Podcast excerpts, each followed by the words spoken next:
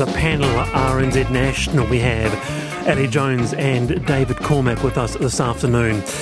Well, today history's been made at Parliament where, for the first time, women will have an equal share of seats in the House as their male counterparts. Soraya Peke-Mason has been sworn in as Labour List M P this afternoon, replacing outgoing Speaker Trevor Mallard. Someone who knows all about significant milestones in politics is New Zealand's first female Prime Minister, Dame Jenny Shipley. She was not only the first female Prime Minister of Aotearoa, the first woman to have led the National Party. Dame Jenny Shipley, kia ora. Kia ora, Wallace. Nice to have you on the programme. It's taken until twenty twenty-two, but women finally make up half the seats. Roughly, what was the percentage when you were in Parliament, I wonder? Oh, it was tiny, Wallace. I, I, I don't know the percentage, but I was number twenty-eight when I arrived in nineteen eighty-seven. So I think we're up to about one hundred seventy-seven women who have been in the New Zealand Parliament now. So it's a big change, and I hope it brings a real change of culture. Yeah. I mean, how was Parliament's attitude towards women when you became uh, Prime Minister in the late nineties? Well, look, it was new territory. I mean, we had to argue to get bathrooms on every floor of the Parliament for women. Uh, it had been such a male-dominated place that they couldn't quite understand why we shouldn't walk down to the first floor. Or, I mean, these are silly, small things. Argue to get bathrooms. Well, there were there were not women's bathrooms on every floor of the old Parliament, and uh, they had to be redistributed. Today, that's a done deal. We have uh, come so, so far compared with where we were then. What do you think still needs to happen, uh, Dame Jenny, to make Parliament more equitable? Well, look, interestingly, I don't think the focus should be on the Parliament now. I, we're at fifty percent. We're one of the first countries in the world without a quota to get half our Parliament with women standing alongside men governing, governing our nation. And I would prefer us to move from the novelty of having women there to the issues that they're facing. So the change for me is, you know, when are we going to get uh, the pay gap corrected? We're, we're further ahead than many, but now that there are women there in numbers, across all parties, there's just no excuse that we can't advance the issues for the women of New Zealand. And I think that's where the focus should shift to. And you see the gender pay gap as one of the key issues, huh? Well, it's one that, you know, women care about the economy, uh, they care about mindlessly stupid television programs that sexualise uh, normal life. They, they care about a lot of things, some of which are gender-specific, others of which are their real lives, high interest rates, inflation, getting their kids to school and so on. And I think that, so, so let me be clear, it's great that we now have fifty percent representation, but we should now ask our women and men that we've hit this point, what can they do for New Zealand? And I do think that once you get to a critical mass, while there are still sexist issues in the Parliament and they should be dealt with, mm-hmm. and they're much better than they were when I was there, I actually... they're there to govern for New Zealand, and I would like us to turn attention much more to outcomes of public policy. Now, Dame Jenny, we've got a panel, of course, with us. We have both uh, David Cormack and Ali Jones uh, uh, with us, and um, they might sort of want to field a question or a comment. Ali well, Jones? Well, I'm champing at the bit. Yes, please, Dame Jenny. I was punching the air and saying, go, sister, because I'm hearing what you're saying and totally agree with you uh, mm. with regards to now turning our attention to the issues. I mean, last last week we were commemorating fifty years since the Equal Pay Act was introduced, mm. and there's still been little progress made. Uh, and what I'm What I want to ask you from a politician's perspective, I'm still hearing female politicians say things, do things that disappoint me when it comes to these sorts of issues. So what would change or what needs to change to get these things sorted and progressed? Well, look, it's, it's hard to, uh, you know, we need an hour to discuss that list. But, but I do want the commentators to stop uh, focusing on the novelty. There is no novelty. We are there fifty percent. So please listen to our voices rather than focus on, you know, what it used to be like or, right. or the, the, the personal sexism. These are women leaders who have fought their way into politics through the particular parties. They're now in the Parliament, and alongside their male colleagues, candidates, we should expect them to focus on the issues that affect real people's lives. So I'm, I'm wanting them to bring their whole selves, the fact that they represent women, but they also bring their experience and intellect.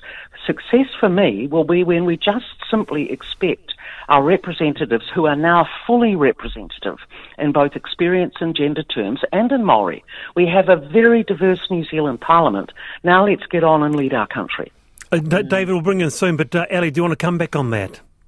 Well, I just I just wonder, though, Jenny, why this is still being done. I mean, I do hear what you're saying and the focus is on that novelty, but surely to goodness, things like equal pay and, and the equity gap that we're still seeing, and that, you know, the midwives and nurses have been arguing this for a long time.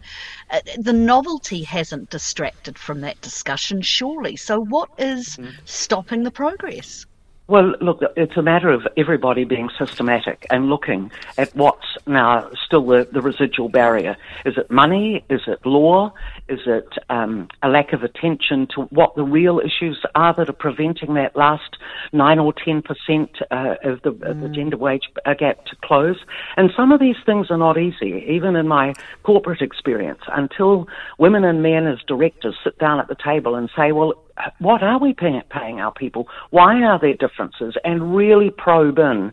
Sometimes it's not a matter of law, it's a matter of the application of the law. Do you have mm. gender pay equity at Mainzeal? Uh, sorry? Do you have gender pay equity at Mainzeal? Well, as you know, Mainzeal is not a company that's existing anymore. Yeah. Uh, David? Yeah, I mean, I... I... disagree to an extent. I think that a lot of the culture within Parliament is, has kind of been designed by men for men, and so mm. I think there is a there is a strong element that, that women need to uh, try and make, well, men actually need to give space, but you know there does need to be a shift in culture there to make it uh, more friendly for all genders. And you know, in regards to the gender pay gap, I, I completely agree. Hopefully we stop seeing, you know, industries which are traditionally dominated by women getting paid less and, and, mm. and benefits being slashed, which disproportionately affects women who are usually in charge of household spending. So I'm right there with you. Yeah, Look, Just, I, yeah keep sorry, going, uh, Dame Jenny. Sorry. I, I, I, I'm not suggesting that we don't have to address the issues Uh, in the Parliament, and there are both women and men who, with very good intention, are starting to deal with this, and it takes a lot of time to drive those behaviours out of out of a parliamentary environment, just as it does in companies or anywhere else. Mm. So we do need to expect women and men to stand together and own this stuff. But I actually think that there is women parliamentarians and our male colleagues, we do women a disservice if we don't actually focus, as Ali and David have said, on the real issues that confront New Zealand women and men today. And women do still carry a disproportionate set of uh, frustrations that they want people to look at the structural inequity that still exists there and to try and do the work that can somehow or rather correct it, so yeah. we value these people. Very true. And it'll be a far longer discussion, Dame Jenny, if we started talking about, you know, policy settings within various parties. But I do want to come back to Parliament and Parliament itself, because you know, some of the stories are actually quite extraordinary if you do take into account history, you know, um, uh, the, the the difficulties. For example, Ruth Rich- Richardson had just breastfeeding uh, in one of the offices, uh, and an M P had a point of order saying mm. there was a stranger in the house, the baby, and mm. stuff that many of our younger listeners might find actually very, very hard to believe actually happened. Is there any point in your parliamentary com- career where you thought, oh, come on, get off the grass. Is this happening to me? Oh, look, I remember Sir Robert Muldoon telling me that, you know, I should be back in the kitchen making scones.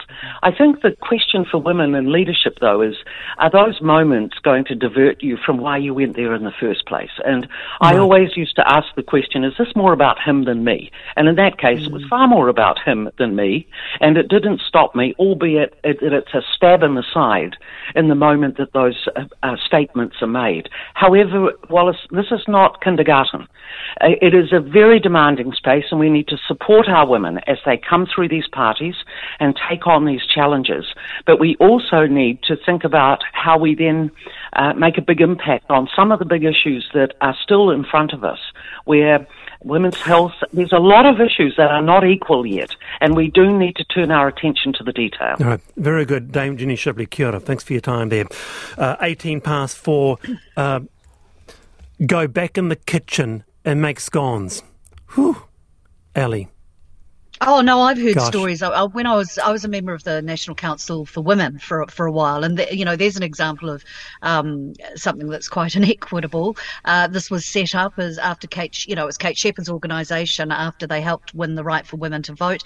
And now this organisation's run mainly by volunteers. It's on the smell of an oily rag. And I remember one of the women at, at a conference saying to me once that she and a couple of colleagues went up to Wellington, and again it was Robert Muldoon, and they were uh, shown into his office, and they walked up to his desk, and they they stood there. She said it was a good couple of minutes just standing there, and then one of them looked uh, and then and then he looked up and said, "What are you doing just standing there, girlie?"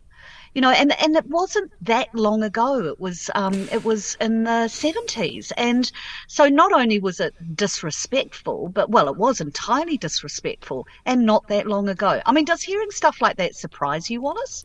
Um, d- no, it doesn't. I just, I, I guess, um, when you hear it like that, um, because that no one has ever talked to me like that, it does no. shock. It does shock you, does it not, David? I mean, it still goes on today, and I'm, yeah, and I'm sure. shocked to hear it today. Mm. I'd like to think we're better than that, and then some bigoted, sexist jerk comes along and reminds me that no, we're not better than that. Yeah. Uh, nineteen past four, the panel to this. Uh, Rishi Sunak, forty-two, is set to become the U K's next Prime Minister, replacing Liz Truss after her six weeks as Conservative Party leader.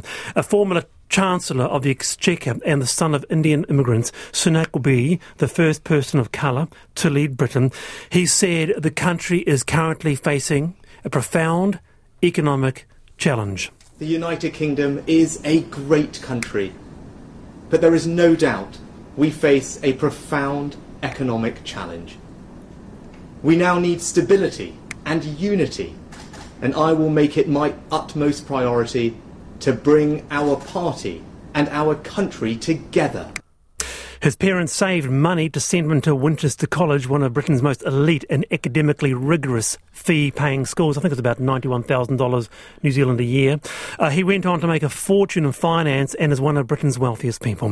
Sunak said he did he did want to see tax cuts in the long term, and said bringing inflation first under control should be the priority. With us to discuss is Alex Tan, Professor of Political Science at the University of Canterbury. Professor Tan, kia ora. Kia ora.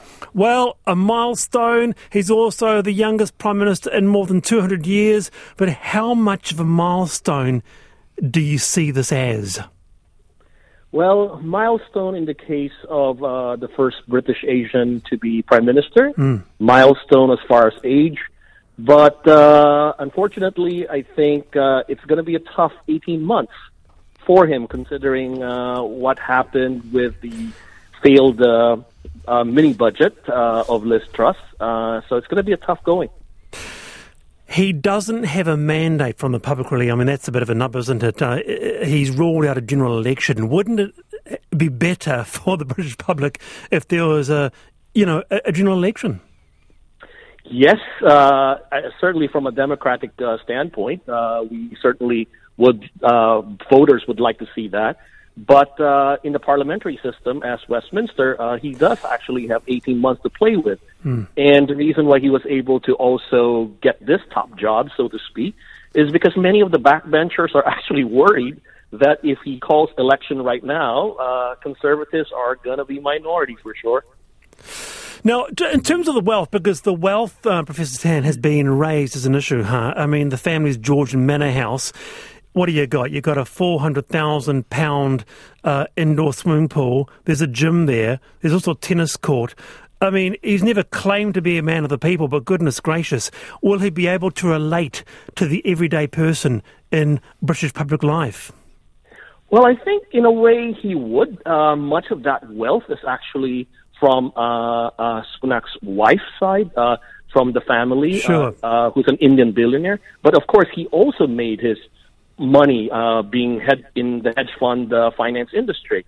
Um, he, however, being a son of a migrant uh, father uh, who's a G P, mother is a pharmacist, so in a way he grew up uh, in. Um, quote unquote, relatively middle class lifestyle. Uh, but yeah, I mean, Tories, uh, they are, you have to have particular breeding, so to speak, to, to be part of the Conservative pa- Party, I suppose. Particular breeding to be part of the Conservative Party. That sounds like uh, it's time to bring David Cormack in. I mean, he sucks, right? Like, they all suck, and he sucks yeah. even See? more than Liz Truss. He lost to her, oh, and she was a disaster. He was also yep. really staunchly pro-Brexit, which has been shown to be the absolute disaster that everyone thought it was going to be. The best thing about him is that he did create the delightfully named Eat Out to Help Out campaign.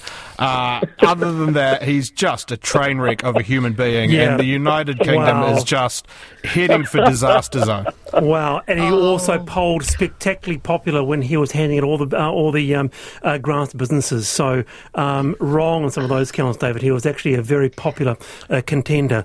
Uh, Alex, what have you got? What, have, what what do you have to say to David Cormack's rant? Well, you know, unfortunately, you know, he is indeed a, a very ardent Brexiteer, and that ended up really a mess for Europe. But uh, oh, unfortunately, you know, I mean, he was. He's now being handed a really awful situation uh, to to dig uh, Europe, uh, uh, U K yeah. out of. You say, you know, sorry, I mean, I'm just going to jump in. You say he's being handed an awful situation. The dude was Chancellor for quite a while, so he's kind of the author of his own awful situation in a way. Like, we shouldn't let him off the off the hook just because other people have sucked after him. He still sucks. Well, put it this way: he may have left. He may have left it in a muddy, uh, in a muddy soil. Uh, U K economy in a muddy soil. Uh, Liz Truss uh, just dig another, you know, uh, uh, six feet under, so to speak. So now he has to find dirt to. to fill it back up just to get up to the muddy soil. So this is just coming can, before before before uh, Ali comes in. Here we have a person, uh, uh, uh, David, who is in many ways groundbreaking. You know, and uh, ushering in a new era for the, the youngest person since the Napoleonic years, the first person of colour. New York Times is really focused on that. Aren't you just being a little bit petulant on my show this afternoon? No, no, and I know that you're yes, just baiting yes, me, are. Wallace. No. Like, no. I understand that you're just baiting me, no, but not, yes, no, congratulations on being the first uh, uh, Asian uh, person to become Come Prime on, Minister. David. Fantastic. The youth thing, I don't give any, any cut to. The man has crappy policies that has hurt the poor. The U K's been under austerity for a decade and a half. They reckon three hundred thousand people die every year that don't need to because of it. He's a major part of it. He sucks. His party sucks. Stay there, Alex. Oh. Let's bring it. God. Ellie. No, this is the, this is the tedious reverse snobbery that we get from, from people like David. It really does drive me nuts.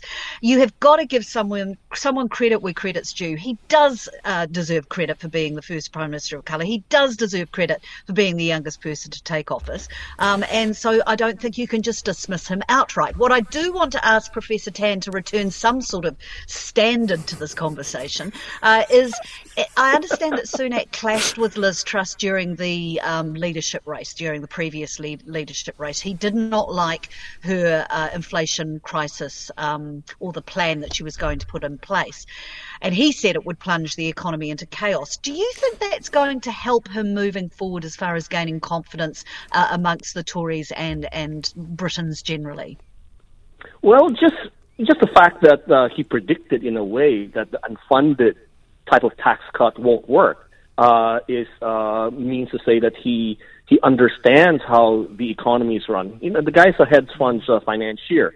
Uh, but at the same time, though, I mean, the question is, is what next? Mm. Uh, because you cannot certainly just do austerity measures.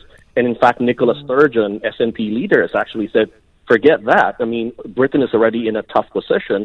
If you're going to pull back this austerity measure, poor austerity measures again, it will be a very, very difficult winter.